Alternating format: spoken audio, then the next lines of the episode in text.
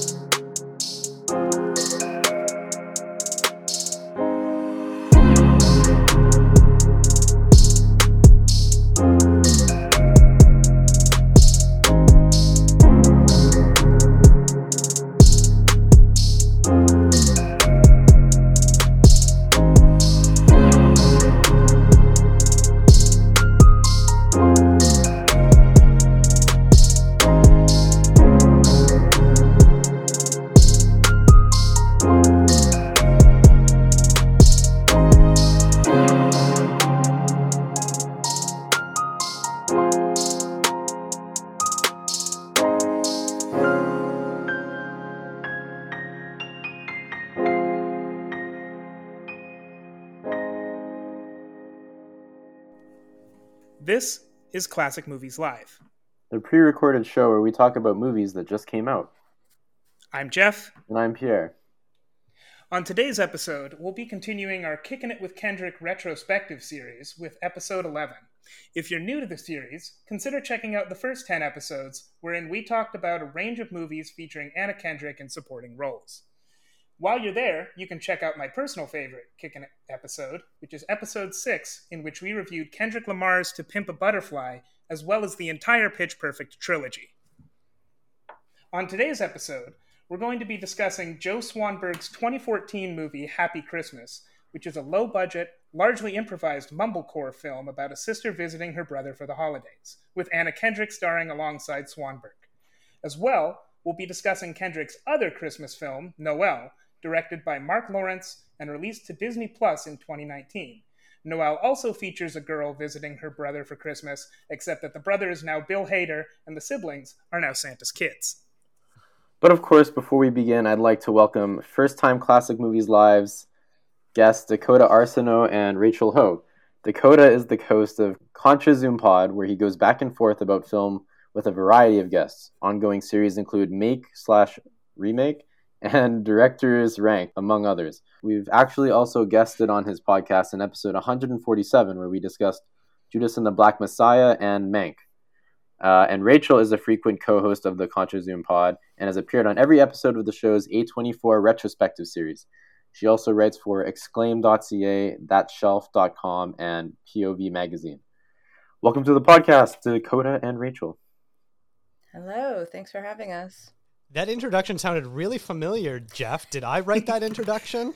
I, I don't know. Did you write that introduction? I don't know. It sounds very familiar to me. Yeah, wow, that was that was very impressive, and and I, I just sort of have to laugh because recently we had a guest on, and Rachel was handling introduction duties. This is a little behind the scenes stuff, and she felt weird researching about our guest, basically cyber stalking him in order to read out his uh, background. And there we have Pierre doing the exact same thing about Rachel. So Rachel, how does that feel to you? I don't, I don't mind getting stalked. I mean, I shouldn't put that out in the world, but I mean, it's really creepy when you're like looking at people's shit online and then they know about it. Usually you do it and they don't know about it. So it's usually like an anonymity thing. But yeah, I, I did feel really weird about that. I, I wasn't a fan, wasn't happy about it. Thank you for coming on the podcast, first of all. Thanks for having and us. I guess the biggest question that I have for you guys is are you excited to talk about Anna Kendrick? Do you have a do you have a history with Anna Kendrick at all? Uh not really, to be completely honest. No, sorry. I should say not really, not that I'm not excited to talk about. Not really. don't have a history with Anna Kendrick.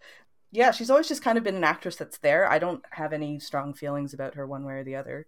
I don't hate her. I think she's actually pretty good. Like I actually really like her as an actress, but if I see her in a movie, I don't necessarily go running out to catch the latest Anna Kendrick movie. Yeah, I sort of feel similarly to Rachel there. Yeah, well, I guess we'll we'll kind of talk about our experiences with her uh, as as we sort of go on. But yeah, she's she's someone that's sort of there. She's neither a selling point nor a detraction for me choosing to watch a movie. She just sort of exists, and and I have some stuff that I have some theories about her that when we when we move on to other sections, I'll kind of talk about them. But yeah, uh, she's okay. I, I wouldn't say I'm a I'm a super Anna Kendrick fan or anything like that. She's just she's just sort of there for me. In the in the episodes we've done so far, so uh, some regular listeners may remember that a while ago we did a series about Leonardo DiCaprio, and Leonardo DiCaprio was always a leading man. And what I found really nice about doing that series is that we could basically segment his career into fairly distinct sections and like they're always him as a leading man so you're always getting a lot of leo and he's usually intended if to be the draw of the movie even in movies where he isn't actually the lead i think we talked about one supporting performance that was um that was in django unchained and he was still a big draw for that movie uh, with anna kendrick it's been a little more difficult to plan out these episodes and um, now with episode 10, we're only just starting to get into movies where she is the leading lady of the movie. I think we had roughly eight episodes where she was a supporting character. And I felt really bad in some of those episodes where, you know, we have an entire section of each episode talking about how was Anna Kendrick in this movie. Well, she was only in it for five minutes. I think though that's like typical of most actors. Like that's the path mm-hmm. that they'll take. They'll start off in the supporting and then gradually move on as if they're good, right? Leo, mm-hmm. I think maybe because he started off when he was so young. By the time he reached, how old was he in Titanic and like Romeo and Juliet? He was a teenager, right? Was he? Uh, I think he was very yeah. early twenties. Right. So by the time he reaches that, like he's so young, and probably that was around the time that Anna Kendrick was really getting started in her. And like mm-hmm. I would, I would say Anna Kendrick's probably more the common path versus Leo, who is a bit of an anomaly, which is why mm-hmm. he's Leo. Well, you can also sort of like count on maybe one hand total or two hands total of like current actors today that only do leading parts and never do supporting. And then like you have people like I would say maybe like Brad Pitt and Matt Damon who don't mind showing up in like very small bit parts, cameos, you know, show up for only a few scenes, do their day call sort of mm-hmm. thing. Whereas actors like Leo, they're like, I'm the star of the movie. It's the sort of Will Smith sort of thing where, or even Denzel. I think I read that Denzel Washington's last supporting role was something in like 1988 or 1989. Ever since then, he's never not been the lead of the film that has the most screen oh, time. Wow. So Leo's sort of in that same mm-hmm. realm where, other than Django Unchained, and I haven't seen it yet, but Don't Look Up is more of an ensemble film. Obviously, he's the lead in that coming out, but like still, he's done a few like that where he's a bit of an ensemble lead. He's just one of those actors who's able to do that. Whereas Anna Kendrick still, even when she's leading a movie, she's never the only star. Mm-hmm. So actually, we have a series of questions here that I don't think Pierre and I have ever answered these questions on this show in this exact format. We've all we've we've talked about the content of these questions more or less, but uh, we figured that a good way to sort of introduce you guys to the show would be to ask you guys a couple of questions about Anna Kendrick and just your ex- I, I, keep saying experience, but like your yeah your experience with Anna Kendrick. So the first thing I wanted to ask you is uh, what are your top three Anna Kendrick performances? And normally when I ask this of our guests, I always say me and Pierre will also answer this, but we're going to restrict it to only the movies we've talked about so far. So that'll come up eventually, but you guys do not have to feel restricted to only the movies Pierre and I have talked about. Whoever wants to start. Men first. I'll start. Obviously. Okay, I'll start. That's what that's how it should be, right? Thank you. Thank you so much, Rachel. No I really appreciate that. I'm, You're so I'm gracious, if anything. I often say that about you. Uh, yeah, this was this is a bit of an interesting one because I think I've only seen maybe ten or eleven of her films, and I haven't really seen a ton of her leading performances, so it's a little tricky. So I would say number one, probably Up in the Air. That was the first movie of hers that I have seen. I knew about her previously as being in Twilight, but I hadn't seen any of the Twilight movies at this time, so it was a little surprising. Where it's like, hey, look, this this girl might actually get nominated for an Oscar, sort of thing. Um, but that was one that I really enjoy. And then uh, Scott Pilgrim versus the World. I'm a little biased because I absolutely adore that movie. That's one of my all-time favorite films, probably my top five to ten range. Uh, one I'm very fond of, and and I just finished listening to your episode on that. I had I couldn't listen to any more due to uh, the the heresy that Pierre was saying about uh, it not being the greatest movie ever made. So I'm so sorry. Sorry, Pierre. but like I, I really agreed with what you the both of you were saying where like she shows up in a very small part but every time she's in her scene she really knocks it out of the park uh, it makes it very memorable. And then the last one I would probably say is actually her voice work in Paranorman.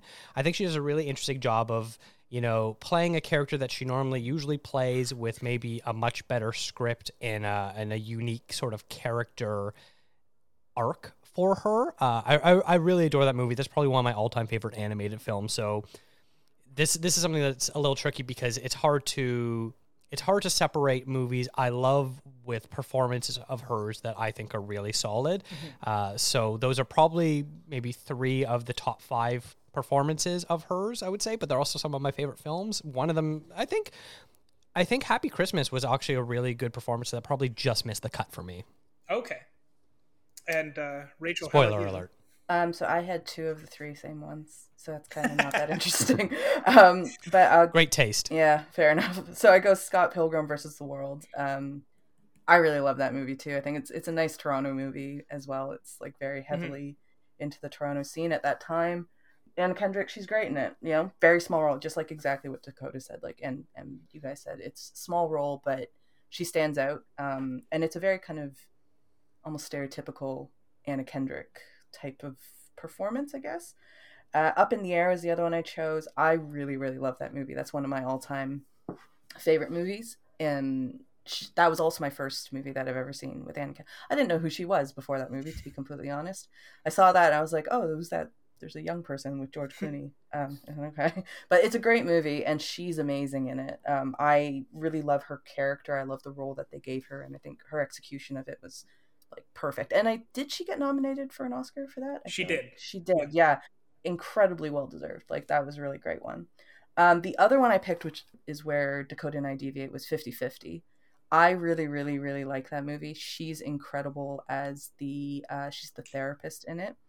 A supporting role as well. Like it's obviously it's uh, John Jonathan. It's Joseph Gordon-Levitt's movie. It's Seth Rogen's movie, but uh, Anna Kendrick, where when she is on the screen, she, I think she pulls focus and her character is quite important and i think she's quite good at picking roles where her character actually is important to the movie versus just mm-hmm. a bit of a throwaway you know side character or whatever so uh, yeah I, I think she chooses really good roles even if they're not leading but yeah those were my three up in the air 50-50 scott pilgrim I've said it before, but it's going to be really exciting when we finally talk about Up in the Air on this show mm-hmm. because I think in all of our guests, and this is a very guest heavy show, we've had maybe two that didn't have Up in the Air in their top three. And I, we still can't comment on it because I haven't seen it since it came out. And like, we didn't watch it for the show. Don't yet. you dare share your opinion yet.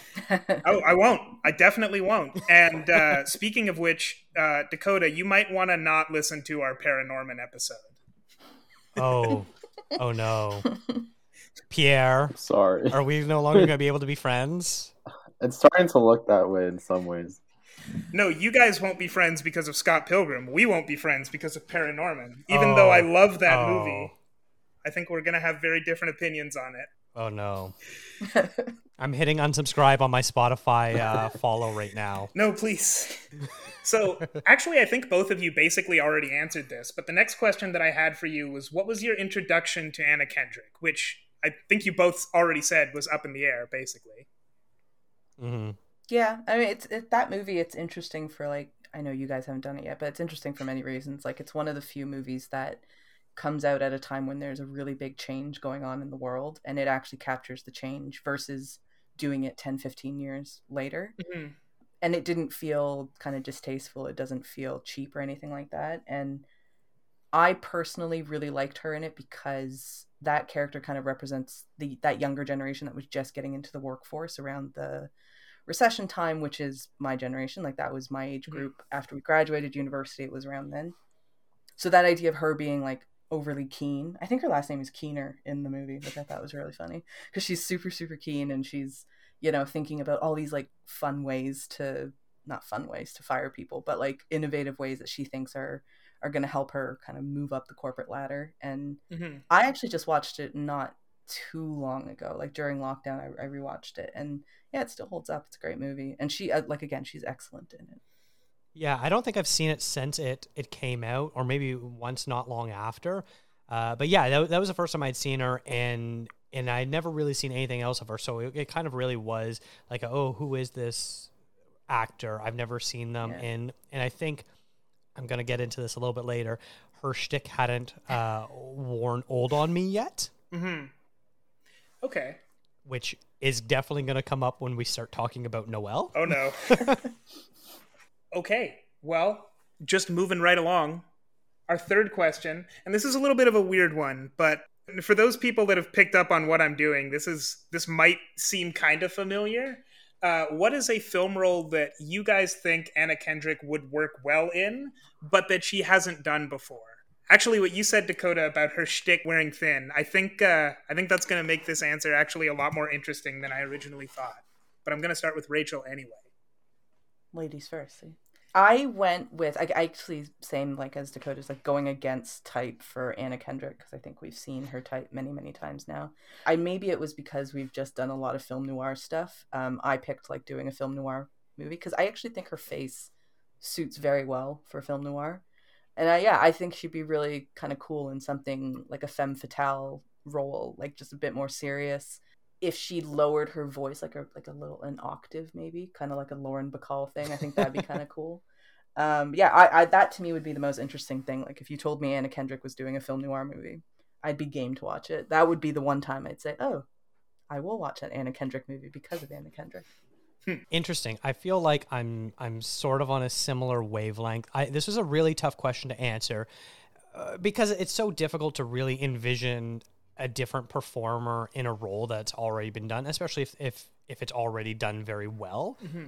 So I thought about this one for a while, and I sort of feel like Anna Kendrick reminds me a lot of Jennifer Lawrence in the sense of for for a few different ways. One, they both have this very public perception of them, you know, being sort of like the internet's quirky girlfriend sort of thing. And they sort of both came up as similar time, really saturated in the media to the point where Jennifer Lawrence got a little oversaturated and she sort of realized that and was getting a bit of backlash and took a step back for a couple of years is only now just sort of starting to get back into acting. Mm-hmm. And I feel Anna Kendrick, if she was in the same lead roles as Jennifer Lawrence, I think the public perception would maybe be a little bit similar. And Anna Kendrick, despite the fact that she has done some sort of serious roles, I don't consider herself a serious actor mm-hmm. in any real regard. Because even when she is in a quote unquote dramatic film, she usually has a lot of snark or sarcasm, uh, almost in an Aubrey Plaza sort of way as well, where it's really hard to take Aubrey Plaza seriously a lot of times. So even when she does do her interesting dramatic stuff, I'm also like a little hesitant on getting on board with it. But for this, I would say it would be interesting to see Anna Kendrick in something like Winter's Bone. I think Jennifer Lawrence did such a great job with that, and I don't think Anna Kendrick could pull that same performance off.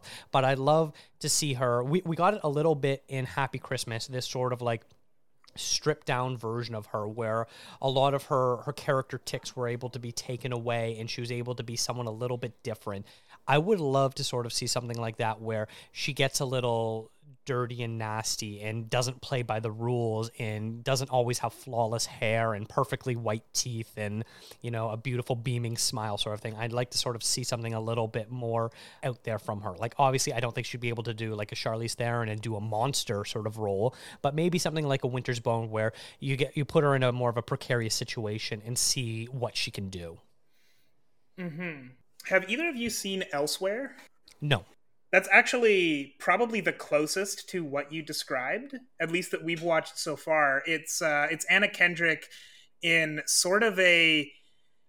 It, it's kind of like a high school detective movie, except it's it's not actually very good. But it is like a lot more. it is a lot more stripped down in that way. Although it was very early into her career, and I don't know that the director was able to pull the things out of that movie I wish he could have. I guess as you're saying that, I'm trying to imagine that with a, director with a little more experience, maybe even the same director at this point, because that was probably 15 years ago and he's been directing since. Yeah, I think something like that would maybe be interesting to uh, see done again. And I guess our, our last question you guys have basically already touched on this one too. I wanted to ask, what do you think makes an Anna Kendrick performance? And I, I think we've basically already gotten that that answer. Um, but Dakota, go ahead.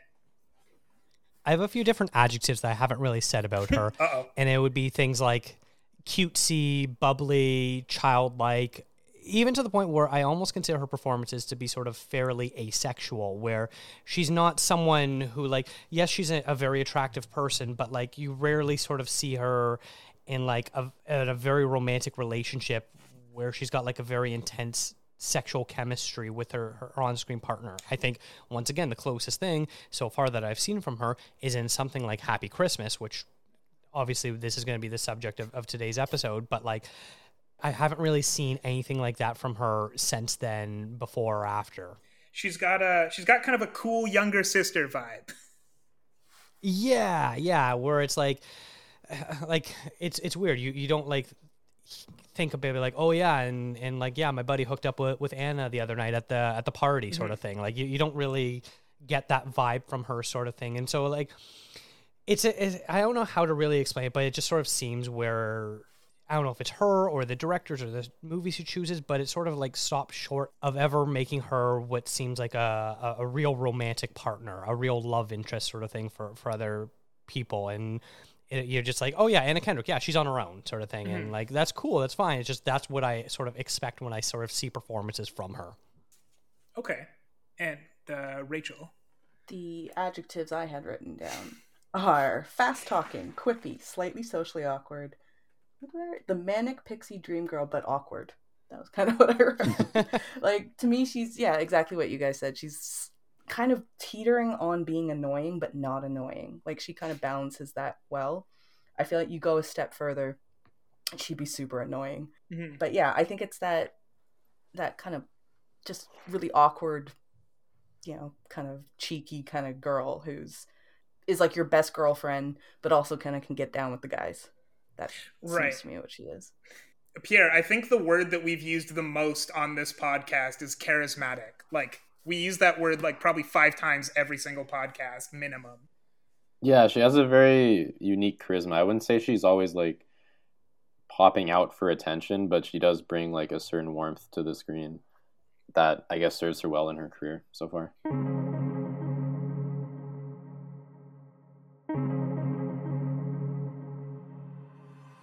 All right. Well, with those four questions, I think more than anything, that's given us quite a lot to talk about, especially when we get to Happy Christmas. It seems like uh, you have a lot to say about that movie, Dakota. So a little bit. We're gonna get back to that in just a minute. We'll do a very quick ad break here, and then when we come back, we will talk about Happy Christmas and then Noelle.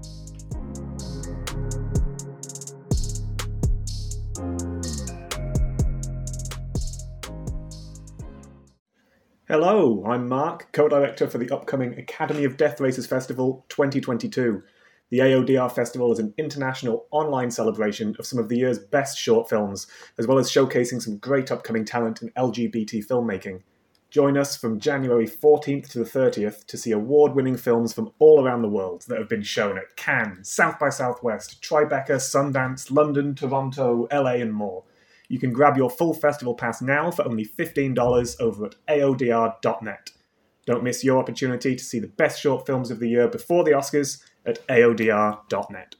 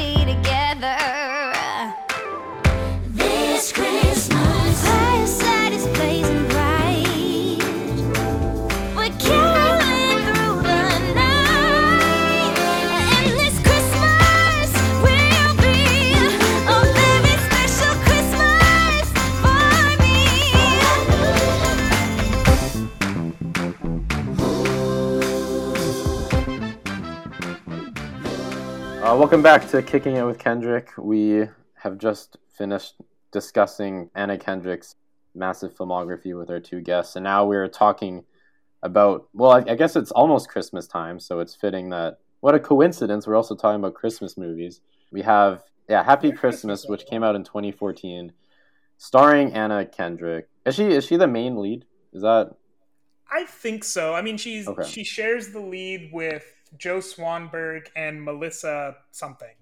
Melanie Lynskey. Melanie Lynskey. Melanie Lynskey. Not Melissa. Not Melissa at all.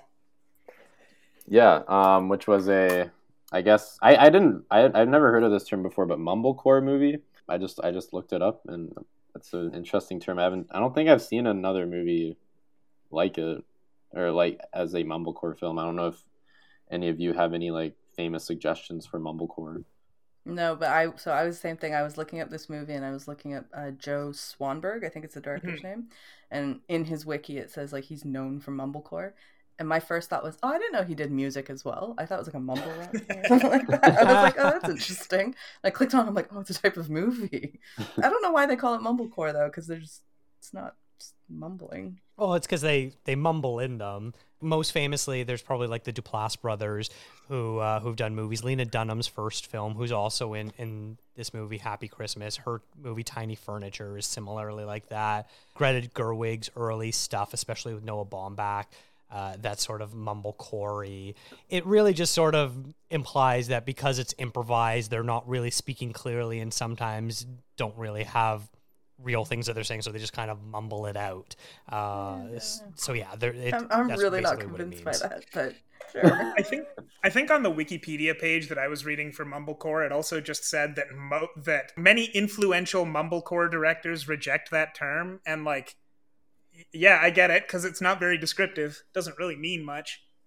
I get what they're trying. Like it's meant to say. It's just like improvisational, right? Like it's just kind of Yeah. more natural and it's more like realistic, I suppose. But I mean, I would say that Marlon Brando is mumblecore. that's the thing. People just mumble. like it's just a way of talking, and they're actors. It reminded me a lot of how they film Always Sunny in Philadelphia, especially at the start. Lots of kind of people talking over Mm. each other, uh, repetitive dialogue that, like, because you can tell they're trying to come up with something more to say, stuff like that. Um, and very basic camera angles, I guess. Thanks again for driving up early today, man. Easy, not a problem. It would have been fun to listen to this stuff tonight, but my Yeah. sister broke up with her boyfriend and she wants to live in Chicago now, so mm-hmm. Not good. come on in. Hi, Dada. Hi, baby. Look, guess who's here? It's so good to see you. Happy to see you. Your turn. What are you doing tomorrow afternoon? Nothing. You think you could babysit for a few hours? Yeah, no problem. Stay out as long as you want. Hey, baby. I'm stealing her for one second. Are You having a good time? Yes. Jenny. Ow! Jenny? I'm fine. Mm-hmm. So Pierre, you haven't told us. What'd you Oh. think of this movie? Did I? Oh, it's, wait. Should we say what it was about? I mean, there wasn't there wasn't much about it, but Anna Kendrick's character is living with her brother's family for Uh, Christmas, come- and that's comes to- basically yeah. it's basically, and then I don't know. I guess that's the extent of the Christmassiness of the movie, because yeah, and it's just about them trying to get along, I guess, and her growing as a person. I thought it was interesting. Like, I, again, I don't think I've seen too many movies like this. Whether I liked it, I don't really think I liked it. It was kind of boring, if I'm going to be honest. I respect the style, though, and I think it was very. I guess it just captures how it captures on another level, like just how awkward the holidays can be, I guess, or just life in general. Yeah, I, I really wish though that this. I think this style could have worked a lot better with maybe more chemistry between the leads or more charismatic leads, but that might have also detracted from what the director was going for, which was just pure kind of awkwardness, I guess. So yeah, No script, only vibes. exactly, yeah. So yeah, I don't know how I feel about that. That should be the name of the genre. No script, only vibes. That's good. yeah. Anna, did it work for you guys? I liked it. I actually thought it was pretty good. It's like it's very slice of life. Like there's not not saying not much happens, but it's just kind of you're following along with this younger girl whose life's kind of in a shambles contrast to, to her brother who's married has a young kid and is kind of on his way in his life. So um, and there's obviously i think that at one point they talk about there's quite an age gap between them. I'm a really big fan of melanie lynskey i've never seen her act in her new zealand accent before. So that was kind of cool like to actually see her just be able to speak naturally. At first i thought she slipped her accent because she said something and i was Mhm. like oh shit. Like i've never heard her not do her american just perfectly um, but then turns out yeah she's just playing a new zealander in it which i thought was really cool i like the i like the the atmosphere of it like they filmed it on i think it was 16 millimeter film stock and it looks beautiful like i Mhm. really really liked this is really kind of pretentious film stuff but like i really liked like the grain of the film and i just thought it lent it a nice almost retro quality which went with the fonts that they were using um, for the Mhm. title for the title cards and things like that so i think that was really nice and cohesive. The story itself is pretty basic. I mean it's you know a young girl who's a bit lost and finding her way happens to take place over christmas. But yeah overall i, I liked it. I thought melanie lynskey was was great in it. Anna kendrick's good in it too. It is very a typical kind of anna kendrick performance but not as bouncy. Does that make sense? She's not as bouncy in it as other ones. Mhm. But yeah overall i would say i liked it more than i didn't like it. But i wouldn't it, it wouldn't be like my top favorite movie or anything like like it didn't kick off any of my top three like up in the air 50-50 scott pilgrim so. But i i did really enjoy the movie. I thought it was a good one. And i never even heard of it. I was like oh wow i don't know how this skipped through. But it made me want to look up like more movies that joe swanberg had uh, or swan song? Swanberg. swanberg Yep. right thank Yeah. you. Um that he had done because i just thought it was interesting. Yeah. Mhm. Well, you'll be able to see more Anna Kendrick if you watch more Joe Swanberg because she's done a few more movies with him. I think she's in three, Um, maybe four. Yeah. I, I found this movie quite interesting. It sort of took me a little bit to get into the vibe of it. Like it, it's you you put it on and you're like, oh, it's a movie starring Anna Kendrick and Melanie Lynskey, two pretty well known people in Hollywood, and then there's quite a few other, you know, well known people like Mark Webber, who is in Scott Pilgrim, uh, and a few other people where you're just like, oh yeah, I recognize these people. So you sort of have an expectation of a certain level of quality, I guess you would say, of it just at the beginning you're, you're watching in the first few scenes i'm like oh this kind of feels like a student film project. Like you can tell when they're yelling action and cut where they're like okay as soon as i say action that's when you start walking and that's when you start talking and not like we're sort of joining the middle of whatever is happening on in these characters lives. It's like great this is now when we're starting it so it was a little it, it took me probably about 15 20 minutes to actually like settle into the vibe of it and not to mention the fact that because it was on film stock, it has a really gritty look texture to it. And and more often than not, when when movies are shot on film, they usually have really impeccable lighting. And because this movie is basically using just natural mm-hmm. lighting, which is to put it mildly, like ugly fluorescent, fluorescent light mm-hmm. bulbs that you have in your house or in offices and, and, and things like that.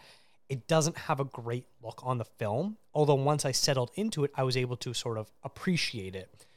And then as far as the Anna Kendrick side of things go, I think I'm going to disagree with Rachel where I don't think I've seen anything like this from her. She was as close to being not this movie star persona, uh, not this perfect person where she was allowed to be flawed and a little bit ugly and, and not that great of a person where I've never seen that in anything else that she's ever done. So it, it was very unique for me to be able to sort of see that.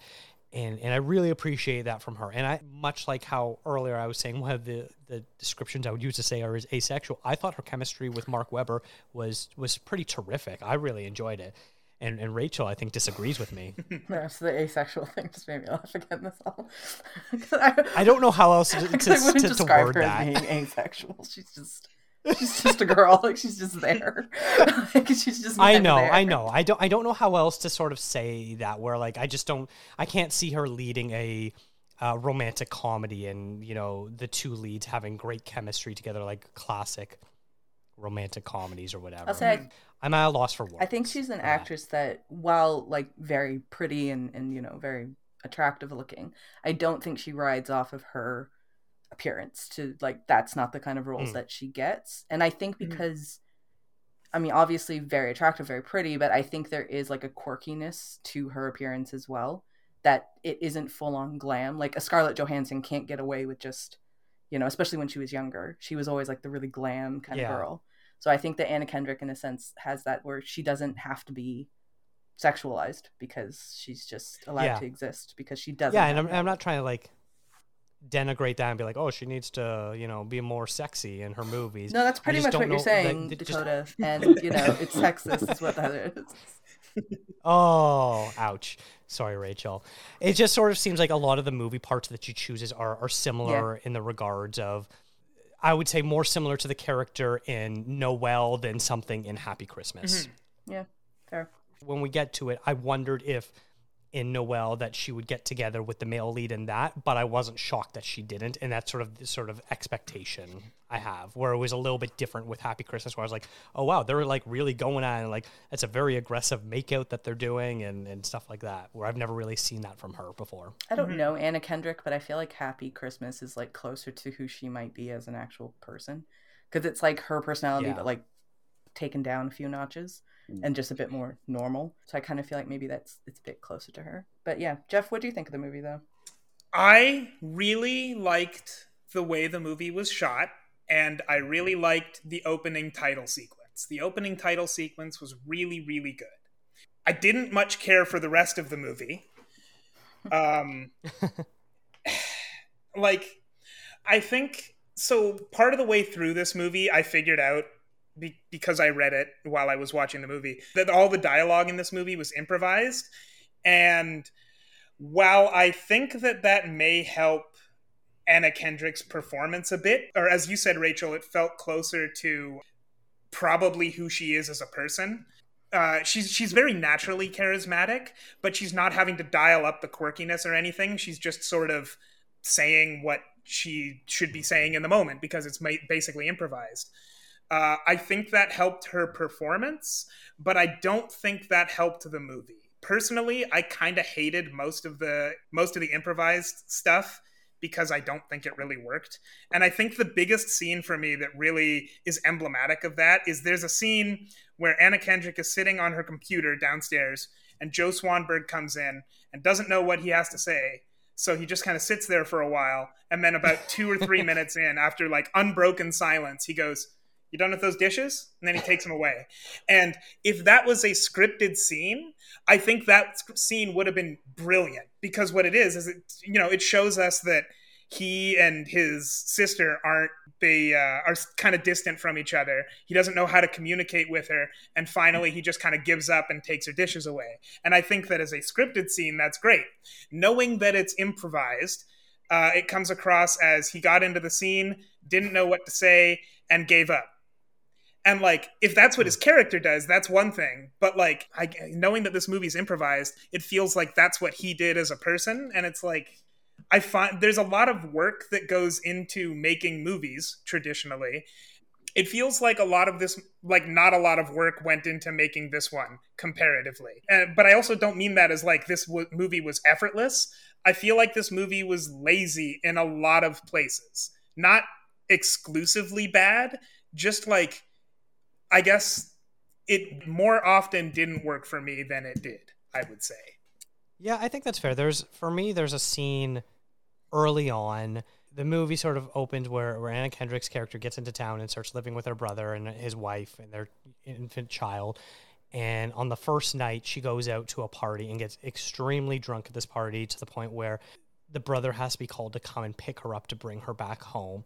And all that sort of stuff works out. But it's the scene after when the wife and the husband are arguing where when you take improv classes and things like that, it's like, okay, how can you take the scene to the next level? How can you get the most out of your emotions? And it sort of seemed mm-hmm. like that scene, especially with Melanie Lynskey, was just like, okay, we're gonna we're gonna turn up the intensity to eleven and sort of stay there. And and I thought that that they were like coming down on her way too hard so early, where it's like, oh, she went out and had a bad night of drinking. Yeah, you know that's not a, a, cool thing to do when you're you know past you know the age of 19 20 years old whatever it is. And and we have a child at home so we need to be careful around that. But it sort of seemed like they were she was trying to hammer that point a little too hard and then they kept coming back to that same point of well we can't trust her because she got really drunk that one night and they sort of just kept coming back to that one point of she got drunk that one night. And like yeah i know we got that. Like is, is there any other reason that you can't trust her? Has she shown anything else? But that sort of seemed like that's they're like okay here's the objective of the scene is you can't trust her leave her alone with your kid. Why? And they just sort of keep going back to that same point over and over again because there's no other examples that they can use that she isn't trustworthy enough to stay home or be around their child it feels like um, the out the Anna Kendrick is an alcoholic a- angle was like added long after they started shooting because they keep Yeah. coming back to it, but that doesn't ever really come across in her character except for two instances in the movie where she has a wild night of drinking. And like she's also, you know, she's going through a lot during both of those instances. So it doesn't really it doesn't really communicate to me that she is an alcoholic. It communicates to me that she's got an issue on both of those days. I also felt I don't know about you guys. I thought that there was something in her past that was going to be revealed at some point, like something mm-hmm. either she was actually an alcoholic or um, when Mhm. she goes to buy drugs. I thought, oh, she's like a cokehead or something like that, and then turned out to just be weed, and I was like, oh, well, that's not that. Like I thought, I, I really thought that there was something that was behind her that was going to be more. I don't want to say more traumatic, but just something that gave a reason, like you said, Dakota, of like why she was considered to be irresponsible, and maybe there was some I don't know dark secret she was keeping from them or something like, or some or a dark secret that they just didn't talk about or something like that. And I thought that that was kind of how they were going to wind it up in the end. And then yeah now that you're saying that, I realize I thought that in the movie, and then it never came. But I never actually went back to that thought. I really thought in the middle of the movie, I'm like, oh, they're going to reveal something, and then yeah, it just never Mhm. came. it just sort of seemed like a very improvised Yeah. sort of tactic of how do you increase the tension okay we, we take what we're feeling now and we just make it way more intense where it's like yeah that, that makes perfect sense that like oh hey yeah you had to go pick up your drunk sister and we are hoping that she would babysit the next day and we don't even know if she'll be sober enough by the morning by the time we have to leave i get that that's that's a that's a really good plot point but when it's just we can't trust her she got drunk okay and like what what else is there to that? Like mm-hmm. i'm sorry basically everyone gets drunk. Obviously some people don't drink and some people have issues with alcohol and things like that. But like it's not like that family are teetotalers and they're like we don't condone drinking. It was just she got drunk one night. And I would also say it's like Okay. supposed to be her first night back. I, s- I assume in their hometown. yeah maybe she was jet Kinda lagged she just got broken up Well, I just thought it's like kind of Like- like you come back home for the first time. You're you're meeting people that maybe you're seeing people you haven't seen in a while, and it's like, oh, okay, like you just go yeah have some fun. But yeah, uh, you're right. Mhm. That that is quite a weird kind of gap in the film. hmm I really liked the the arc though with her getting along with the the wife. It started out I thought it was kind of like a weird plot line to go down, like oh we're gonna make you really rich by writing er- erotica. But I thought that was just a really interesting way of I guess having them bond, and it, it just felt like or well like one of the more creative decisions in the movie I guess because I guess I never really thought that would lead to them bonding honestly, but then it did. I thought that was a cute little arc that I guess kind of wraps up in the end. So that was kind of nice. I think Melanie Lynskey's given the most interesting character with the most interesting character arc. Like the idea that she's, you know, when they ask her, "Oh, what do you do for a living?" and she's like, "Oh, I'm a stay-at-home mom," and obviously there's nothing wrong with that, but she felt the need to like justify it, and then from there it's clear that well, she's actually not that fulfilled by quote unquote just being a stay-at-home mom, um, and that she actually has other aspirations that she wants to achieve and now they're actually in a place like her and her husband are in a spot that maybe she's able to get some childcare and so she can actually take care of it. So I think she she is probably the more of of all the, the I guess the three main characters, she's the one that has definitely the most interesting arc of the three of them. I read an interview with Joe Swanberg about this movie, and it sounds kind of like that's, I mean, that's exactly what he says as well. I think that, like, this movie was probably written for Melanie Lynskey's character because Joe Swanberg says said this movie was inspired by the fact that him and his wife were both artists working in the industry. He's a filmmaker. I don't know what she did. I think she was also a filmmaker or working in the film industry. But then they got a young son and they were basically at the point where one of them can work and one of them has to stay at home and they fell into traditional gender roles that they'd never had to deal with before that they'd really never been a part of. So that's what this movie is about is basically a couple falling into traditional gender roles that they're not familiar with basically. So can we talk about then the uh, chubby old man baby? Oh yeah, he's the best part of the film. That that kid looked like he was like seventy years old. Also, I know that everything he was doing was improvised, but I think he's the best improv actor of the group. the chubby old man baby.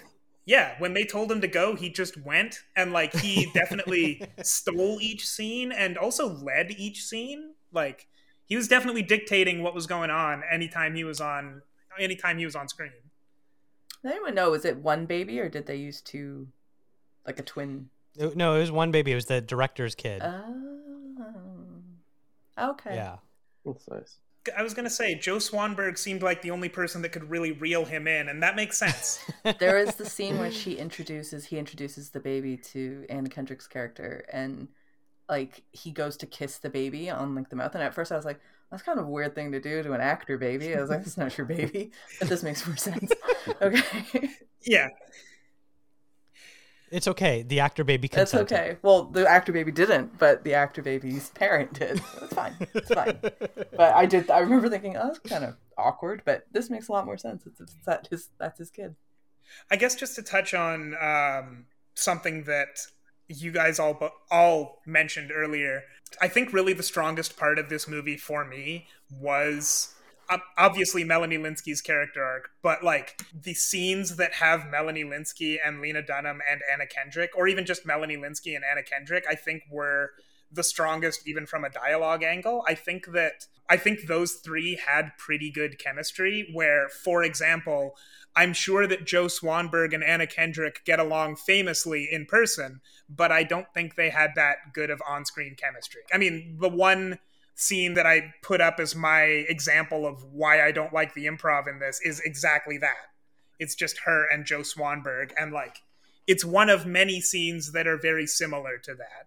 But when she was on screen with Melanie Lynskey and to a slightly lesser extent Lena Dunham, I think that that worked a lot better. Do you guys think that that has anything to do with the fact that Joe Swanberg was also the director? Like he was pulling double duty. So in the time that he's acting, he's also thinking about the direction of the film. Whereas when he's out of it and he Mm. just lets, he just gets to be only a director. That definitely could be. That makes sense. because I'd imagine, you know, in that one scene where he sits there silent for three minutes, I, I can definitely see how all of that silence could have just been his mind racing. Like, where do I go? This scene determines what the next scene is going to be. What do I make here that I can build off of? You know, I don't know if that's exactly what was going through his head, but as the director, he would be thinking of a lot of things anytime he's in the scene as well. So I, I would get that. Any any final closing thoughts on Happy Christmas before we move on? I am happy to have like watched it. I will say that because I, I don't think I would have come across it if I hadn't done this. So thank you for that. I, I don't, and I like and I liked it. I thought it was good, and like I'm glad I glad I discovered it and watched it, and maybe I'll be into mumblecore now. It'll be my thing. I guess for me, I, the only thing I want to ask uh, everyone is sort of we didn't really talk much about the uh, Anna Kendrick, Mark Webber storyline in this. Did that work for anyone? I thought for me it was it was a very interesting dynamic where I liked when you're sort of in the, the early stages of dating, you don't really know exactly what you are, whether you're just hanging out, even if you're like hooking up, that doesn't mean you're actually dating or not dating. And so I like that. But then their final breakup, much like the the what I was talking about earlier, where sometimes they were just turning the improv up to eleven, that I sort of felt where their breakup was kind of them turning the improv up to eleven again, and it really didn't work for me. If they had been like, oh hey yeah and i gotta go fly home for christmas. I don't know when we'll be able to see each other next and they're kind of just left hanging like so are we together or was this just like a little fling sort of thing that we had? I think i would have appreciated that a bit more but other than that i like the rest of their scenes together and their arc together. Did, did that work for you guys or no? I, I didn't like it. no? Yeah. okay. I, I I think I mostly agree. I, I actually agree with you a lot on that. I think that um, I think ultimately the the Anna Kendrick Mark Webber romance was there wasn't a whole lot of it there. It was re- it felt very small in the movie, even though it was basically the biggest B plot. Um, but I think that uh, I, well, I mean, a lot of it felt very awkward. But exactly what you said, like it it did feel. I think it might have felt maybe to me the most authentic in a relationship in that movie because a lot of the improv made this movie feel at times weirdly inauthentic because exactly what you're saying they're dialing it up to 11 or maybe the people that are on screen don't have the best chemistry. Uh, some of the relationship like some of the dialogue feels like they're saying this because they need to fill lines in not necessarily because this is actually what they'd be saying but i felt that the anna kendrick mark webber stuff maybe wasn't the best dialogue in the movie i guess but it was um, it did feel very realistically awkward, if that makes sense. And then at the very end, yeah, the only part of it that I didn't like is at the very end, I felt their breakup. Obviously, their breakup was going to be sudden because the way this movie is structured, I don't think that Anna Kendrick. Anna Kendrick's character could have left this movie's plot without while still being together with this person, but it felt very abrupt and I honestly didn't get it. Like, I think I may have tuned out what exactly the issue was, but at one point she just kind of starts yelling at him because he has said the wrong thing.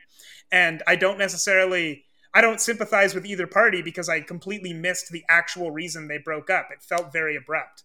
So, if I'm not mistaken, I think I'll, I'll, so. Okay, they break up because uh, was it he says he has to go see his family. He has to go spend time with his family, and then she kind of flips out at him. Is that how they break up?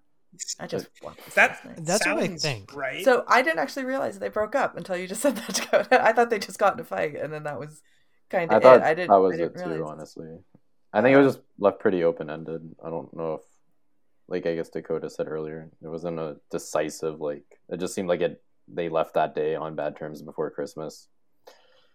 Which I mean, she's Yeah, it's I mean, a stupid movie- reason for her to get upset, but then it kind of goes with the character of you know being kind of selfish and like a bit immature about these types of things. So in that sense, I kind of think it goes. Mhm. It is. It's a very, I don't know. It's a very dumb reason. Like they could have come up with something. I think a little bit more sophisticated as to why she's upset. But maybe that's kind of the whole point is that it's something really basic that set her off.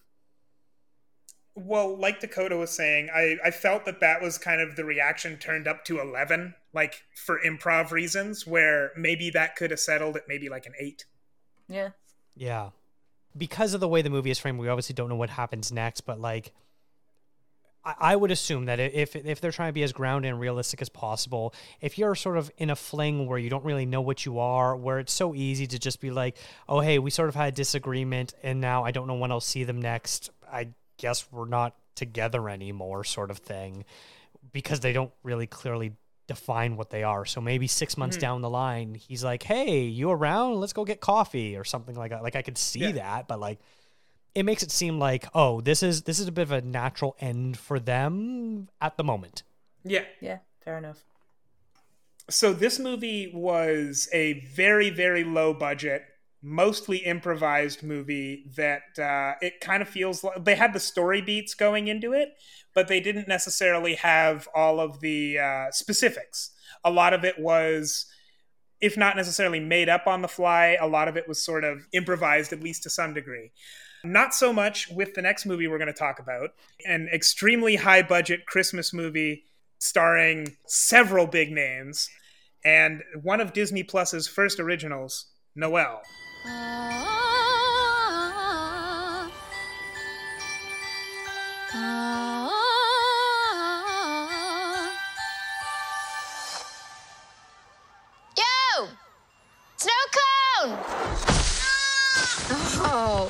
Yes, here's my hyperactive little reindeer. My name is Noelle Kringle. Morning, Princess. My partridge in a pear tree underwear needs washing. Oh, well, then my Christmas wish has been granted. Christmas runs in my family. My dad was Santa, and now it's my brother Nick's turn to wear the hat. Stocking full of coal if I've ever seen one. He saved a kitten from a tree. Some nice. Noelle, will your brother be ready by Christmas? Of course. He's a Kringle. I don't wanna do this. This is great. This is great. Let it happen. In this movie, I mean, I can describe the whole plot, and I will, but it's basically Elf with a girl. like, straight down to the story beats. Noelle is Santa's daughter, which I guess is marginally different than in Elf. and her brother is supposed to be the next Santa, but he doesn't want to, so he goes to Arizona, and it's up to Noelle to go to Arizona and bring him back to the North Pole. Meanwhile, Billy Eichner, who's I believe best known for his role as Timon in the most recent adaptation of The Lion King, uh, he takes over the North Pole as the new Santa, and he determines that there are less than 3,000 nice kids, so delivering presents should be very easy, but the elves don't like that very much. So Noelle has to save Christmas. This is a very different movie than Happy Christmas, and I am interested to know what all of you guys think, but I'm most interested to know what Rachel thinks because Rachel hasn't mentioned this yet. Yeah, I really hated this movie. My God. I mean, I was watching it and I think I got to Guys. like, the 20 minute mark and I I looked up I was like, "Oh god, this movie's got to be over soon." I'm like, "Holy hell, I still have an hour left of this thing." I was Guys, I wish I could share the live play by play text I was getting today from Rachel describing what was Oh, happening. man. I was out shopping at the mall. It just made my day.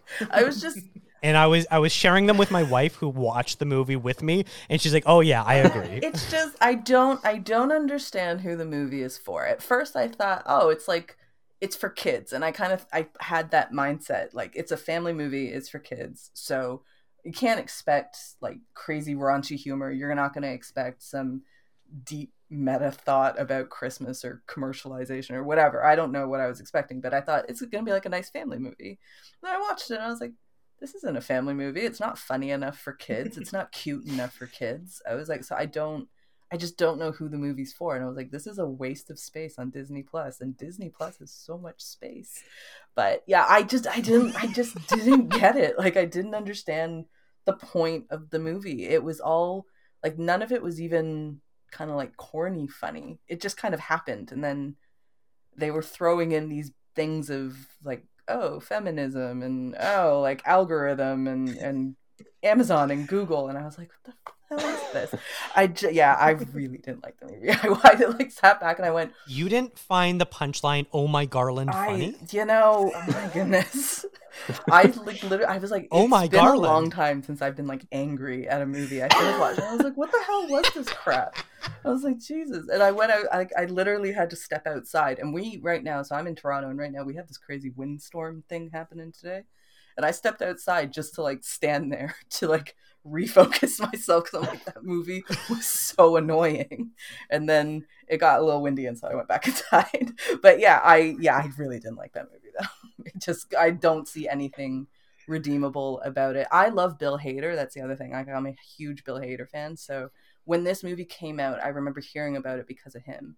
And then I, I didn't end up I just kind of forgot about it. Um probably because they said it was on Disney Plus and I didn't have Disney Plus at the time so I was just like, okay, whatever. And there's not much Bill Hader in it. He's really not in it that much. And so I don't really know why he's on the poster or gets like second billing because he's really not in it. and it's more about, you know, Anna Kendrick and um I don't remember his name, the guy in Arizona who keeps wearing Arizona sports team shirts.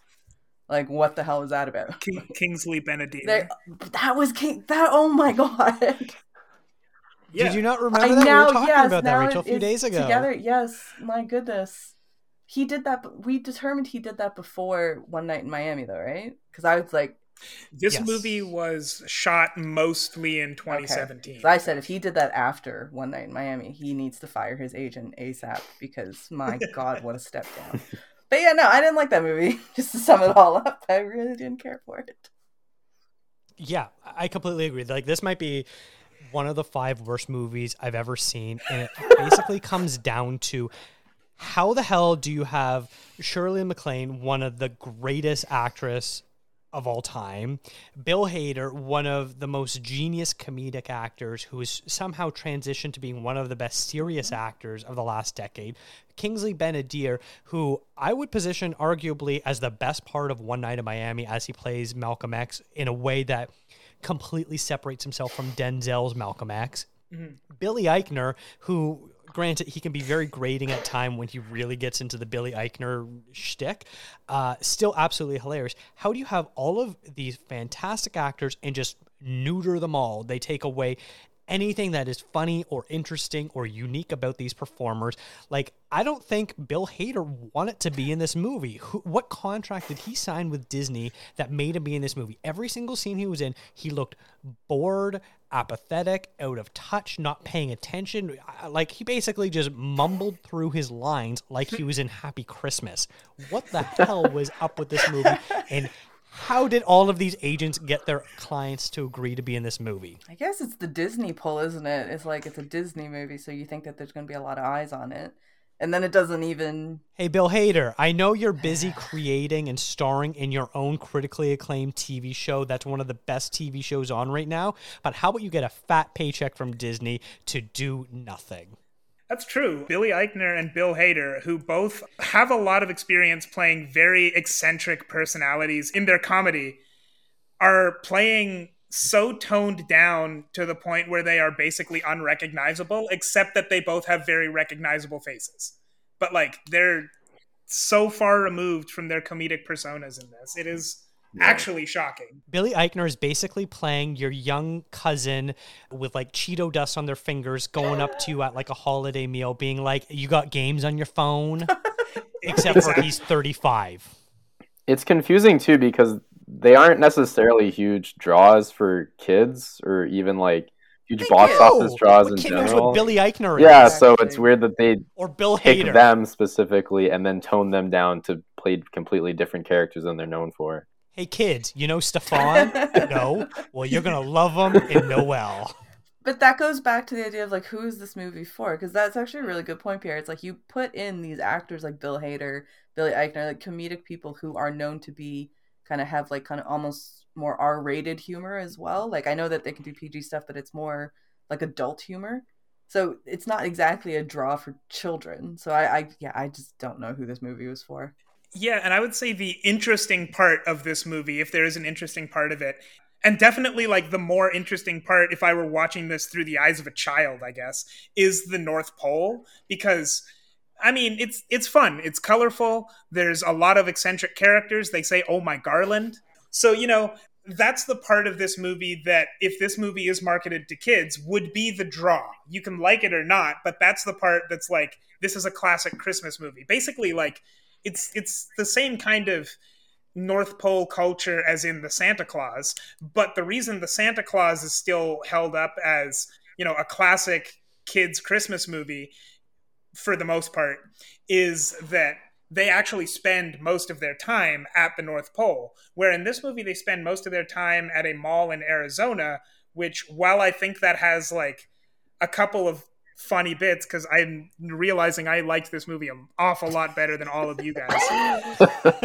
but like, but while that's got like a couple of funny bits, they that's also the best part of the Arizona parts. And they go out of their way to spend a lot of the time in Arizona in single rooms in apartments that are not at the mall with the funny reindeer. So it's a bit weird how every part of this movie that would be, I guess, marketable is they go out of their way to not actually feature those parts in the movie, which is very strange. I also want to say the sets were terrible. Like the set designs were just like the North Pole, whatever. You can say it's yeah, I get it. It's supposed to be Santa's Village, whatever. But like Phoenix, it just looks so fake, and it's a Disney. Like it's Disney for God's sakes. They have money.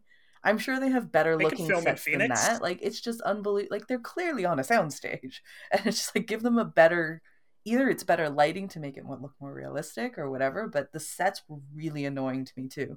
If it were mm. coming from like a tiny little indie studio, I would be a bit more forgiving on it. But or if it's meant to be like if it's kind of like satire of like oh it's meant to be like a crappy set, that's different. But mm-hmm. this is a Disney movie, and I expect them to like give them the resources to make a strip mall look like a strip mall. It's America. They have so many strip malls. Like just go to one rather than filming on a clearly on a soundstage that is just looks I think it looks absolutely terrible. Disney very easily could have filmed this in a strip mall in Phoenix, Arizona. It's weird that they didn't. But Tommy Hilfiger got like some really nice like camera time on there. Tommy, I think Sachs got in there.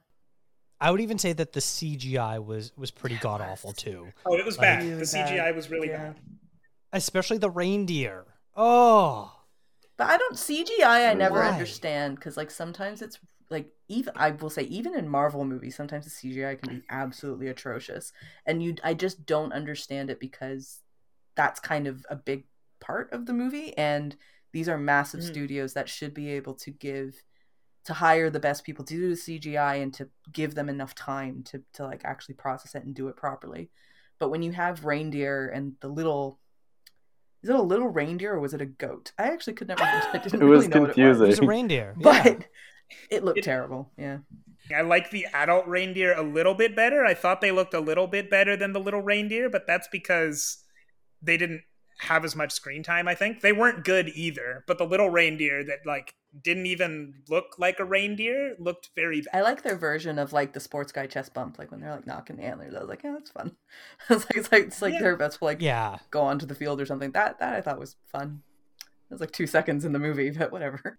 it was awkward the scenes where they were stationed at this mall and they had all the reindeer just in the middle of this courtyard and it became a tourist attraction. And so people were like going to the pet food store to buy snacks to throw at them. Although they're basically just throwing popcorn and other human food at them.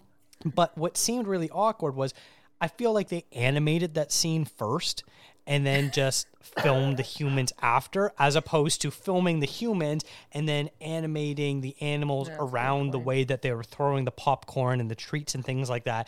And so it like just looked really fake of like, oh hey, you've got like people throwing crap at these animals, but they're just kind of throwing crap and not looking at the eye line of the animals.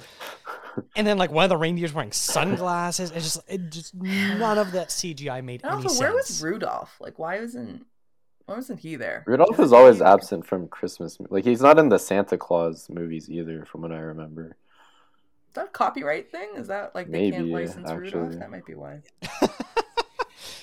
like Disney couldn't afford that. They had their own version of the of another reindeer, which like why? I think in the Santa Claus Maybe maybe that reindeer is baby Rudolph. Maybe, except There's no, red, nose, but yeah. It and was, it was kind of like No. a goat as well. Like I just that little thing I didn't really get. well, I mean, I think it was an albino reindeer. It's diversity. Makes more sense. Now, on a non CGI note, I sort of feel this movie is basically the equivalent of Airbud, where they're like, there's nowhere in the rule book that a dog can't play basketball. This movie is the equivalent of that, where it's like, there's nothing in the rule book that says a girl can't be Santa. And then they go, "We've Yeah. just been doing this all this time because that's what we think we're supposed to be doing." I'm like, guys, stop this. Just stop it. It's so pathetic. I was like, Well, it was such an easy plot point that was written into the movie as well that like she was just the best at being Santa Claus. And then at the end she becomes Santa Claus because they decide that the rules don't say she can't. and then the cool thing is, is when they pan to the crowd and all the men are like, "You can't be Santa Claus," and the women are like, "Yes, she can." And I was like, "What's happening? This is so stupid." Feminist masterpiece, That's just Noelle. terrible. God.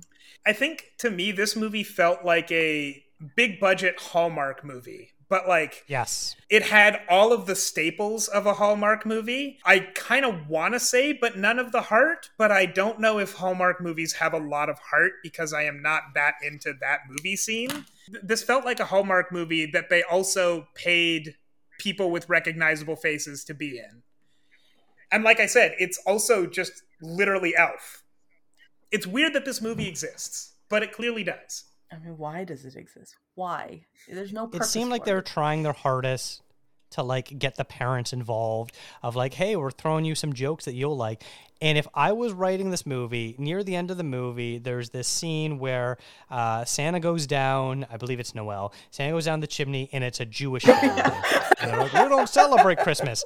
Now if i was writing this movie i would keep that scene the same but i would cast someone like mel brooks to be in it be like hey we're a jewish family or something like that where it's just like someone that's like so recognizably jewish that like at least the parents could be like oh i like that cameo. That was funny. Instead it was just like a what I was also confused. Why is this here? I was a bit confused about the timing of that because presumably Santa's supposed to go when everyone's sleeping. why is this one Jewish family still awake eating Chinese food watching television? Because even the kids are awake. I, I, I love the inclusion of the Yeah, because obviously that- that's, that's great the only detail. way to depict this properly. and out of those like paper boxes as well. So I'm just Yes. like, which I mean, I've never actually eaten out of one of those things, but that's fine. Um, it p- tries to play a lot of lip service, I think, to a lot of different things, and it's very obvious. It's very like that's a very Disney thing to do as well, is to pay lip service to different kind of social issues and things like that without actually doing anything about it, like or without actually Mhm. exploring it properly. But again, this this kind of movie I don't think is meant to explore that kind of stuff. Like that's not the place for this. It's just supposed it should be just a family fun Christmas movie where Santa Claus's daughter becomes Santa. That's all. I thought it was gonna be like they were gonna like tag team it. I, that's what I thought it was gonna be. Like I genuinely Mm. thought the movie was when I first heard about it with them because I hate her. I, like I thought it was like a bumbling brother sister pairing. Like they both are kind of Mhm. like bad at their job, and they're learning how to take up the mantle of Santa, and they both do it together. That's kind of what I thought it was going to be, like a buddy comedy of the two, which I think is a better movie. Disney. God damn it. I think they could have even still kept the plot point of if they had written it like, okay, after Santa passes on, next in line is the firstborn child, whether it's male or female, just firstborn child. So great. It goes to Bill Hader because he's the older brother. And then he decides to abdicate the responsibilities and run away. And then they're like, great, he isn't here. Anna Kendrick, do you want to be Santa? And if it would, it would have been a more interesting plot line if she says, no, thank you for offering me, but I'd rather go find my brother. He's been, you know, whatever they if they want to keep that he's been training this this sort of BS crap sort of thing. But if at least they they sort of paid the lip service of let's ask her, let's try to include her, things like that. And then she uses her agency to be like, no, my brother should be Santa. He always looked up to my father more. I'm closer with my mother. Whatever, whatever sort of plot point they want to do. And then once that fails, then they sort of turn to the Billy Eichner as opposed to being like, well, Bill Hader disappeared. Who's the next guy that's around? It, it just doesn't work where they're just like, we're just going to ignore the person who actually is the bloodline family and, and move over. Like, none of that made sense. Like, they're trying to be feminist and be like, go young girls, you could be anything you want, even if that's Santa. And it, like, just all falls flat. Well, yeah, because they have to create a a system that doesn't even exist, so it's contrived by default that just to exclude the female character from anything. But it would have been more interesting if she turns it down first and then later Yeah. accepts it. Because if she was like, I need to find my brother. My brother is missing. That's my main concern. I don't care about this Christmas stuff. I, I miss my brother and he's a part of the family. I need to find him to see if he's okay. If they had mm. included that as the storyline, if that was the, the rationale of her going to Arizona, it would have made way more sense. Mm-hmm. Anything would have made more sense. Than what they did, Let's be completely honest. Literally, yes. But I guess like I think you asked like what is this movie for earlier, and this movie is clearly designed to be running in the background while you're opening your Christmas gifts. But like it, honestly, I don't. I'm actually not even sure it's the best movie for that. No, there's many other movies that you can do instead of that. You know, Well, me and my yeah, me and my know what my go-to is? Team America. there you go.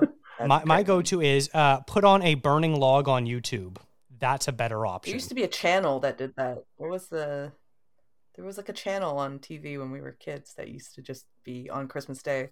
Yeah, yeah. If you've got like one of those like DVR settings or whatever, where you've got like five thousand channels, there's definitely a, a Christmas log You could channel. literally have silence, and then that would be a much better thing to have than this stupid movie in the background. Like, my God. Back in my day, we opened presents It's in just silence. silence. Just you just sit in the awkwardness of your family and just be happy with it. Okay. Back in Enjoy back in socks. 2014 i had a movie review column uh, where i reviewed just movies that were on netflix. And one of them at the time netflix had just released a three episode series of uh, fireplace for your home. So i went through and reviewed all three episodes. I believe the second one was the strongest. But anyway if they still have fireplace for your home on netflix watch episode two. That's the best one. Three not good one Does it does it have like the guy poking the log and stuff? Everyone always asks that. You'd be surprised at how many times I get that question when I bring up that Those story. are the best. Those are the are the answer best. is no, actually. The one that Damn was it. on Netflix in 2014 did not. Do they update Garbage, them? I'm not Have they been that. updating them? You keep saying it's been, like, are they updating them? I think they may have because I I looked it up a year later and Netflix had like several things which I would describe as virtual backgrounds. Like they had a fish tank aquarium, they had like two or three different fireplace for your homes. So I don't know how many they have on Netflix right now, but the 2014 version is very good.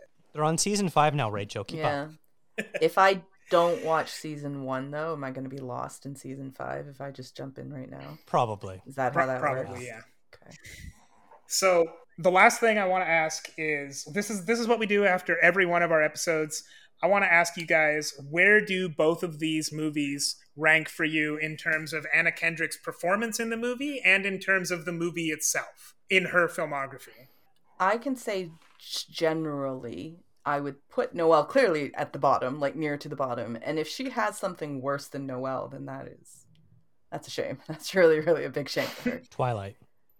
Okay, I've never seen Twilight, so I actually don't know if it's. I assume it's not great, but is she in it? Like, is she have a big part in Twilight? Is she like a big role in Twilight? She has a decently sized part in the first one, and I would say that contextually, of all of her roles, her most important role in that is in the second one, but she's actually in it for um, progressively less time in every movie until the last one that she's not even in. Probably because she got success with like Up in the Air, and so it was like, well, I'm not going to do that crap anymore.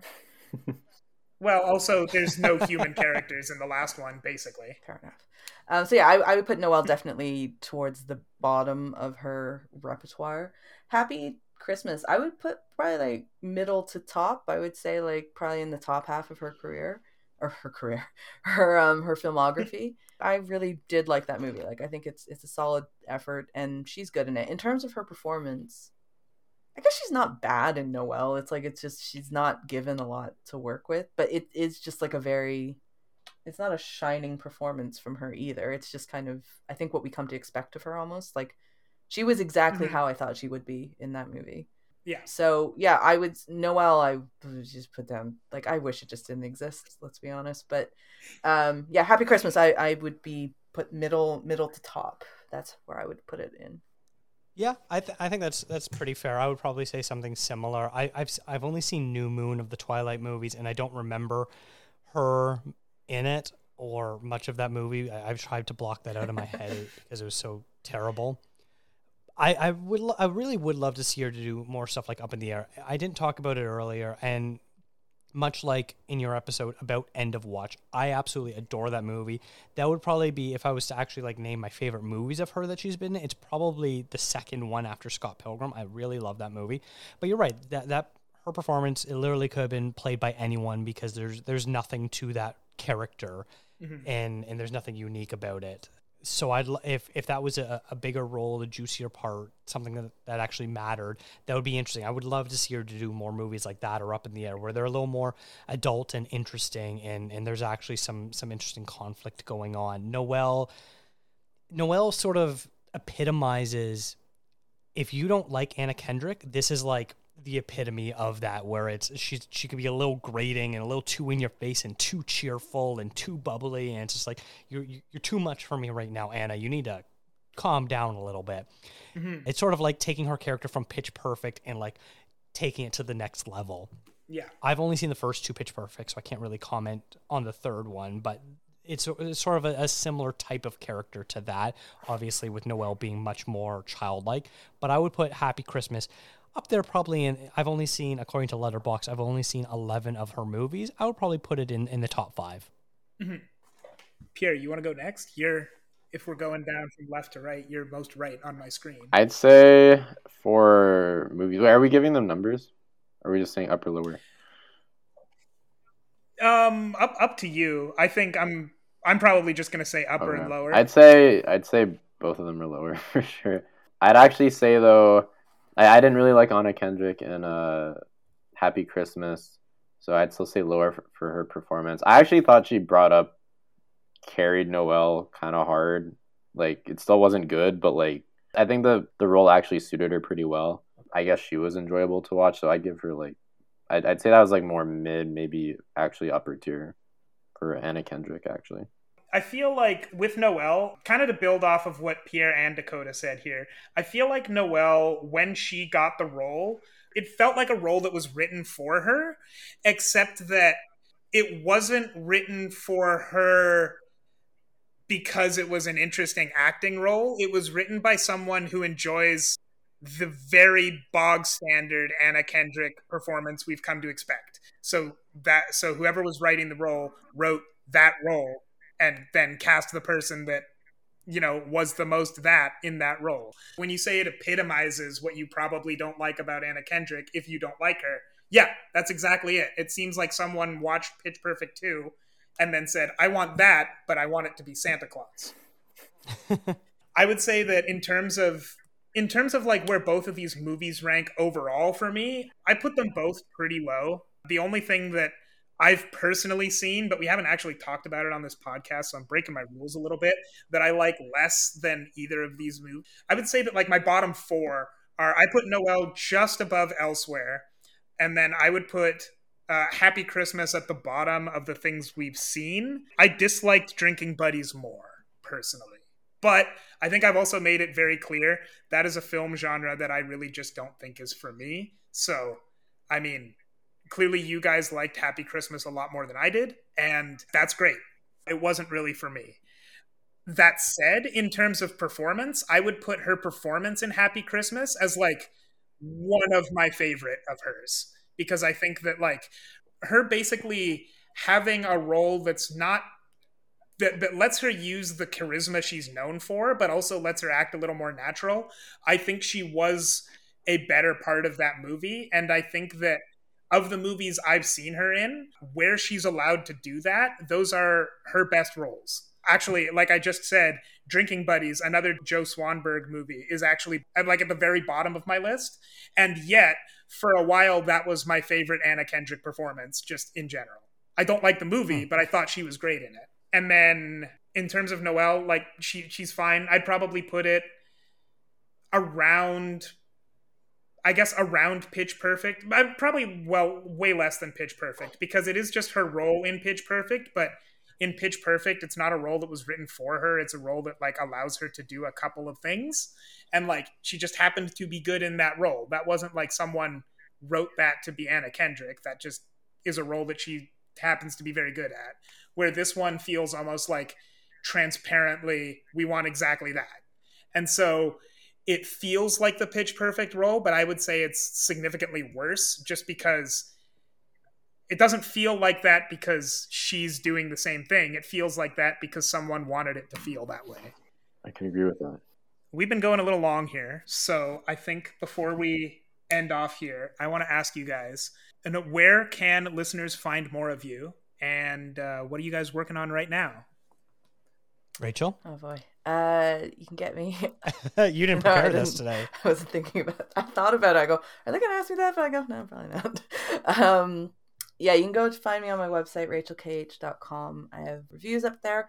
I mentioned it on our podcast, but there is an end of year list, best of film, and there's another list, best of television, on exclaim.ca that I helped put together. Um, so yeah, you can go check that out. And there's going to be some more end of year stuff coming up as well. Yeah, Rachel's a, a real fancy pants real writer. Uh, her stuff gets gets published in some and some actually high profile stuff. So I'm always very jealous of, of, of her work. Uh, her her end of the year list was very excellent. I really I really like that her contributions to that exclaim article. But uh, you can follow ContraZoom Pod on on any podcast catcher app that you have. We're on Twitter and Instagram at ContraZoomPod or the website ContraZoomPod.com. Uh, our most recent episode was a was a little fun one that we did. Uh, if you want to get to know my movie taste a little bit better, it's called This or That, where Rachel uh, stumped me with a bunch of questions. Our most recent A24 episode, we went into The Spectacular Now. So if you're a fan of the A24 series movies, definitely check those out. But yeah, we have one more episode after this before our Christmas hiatus. And of course, I will link to all of those things in the show notes.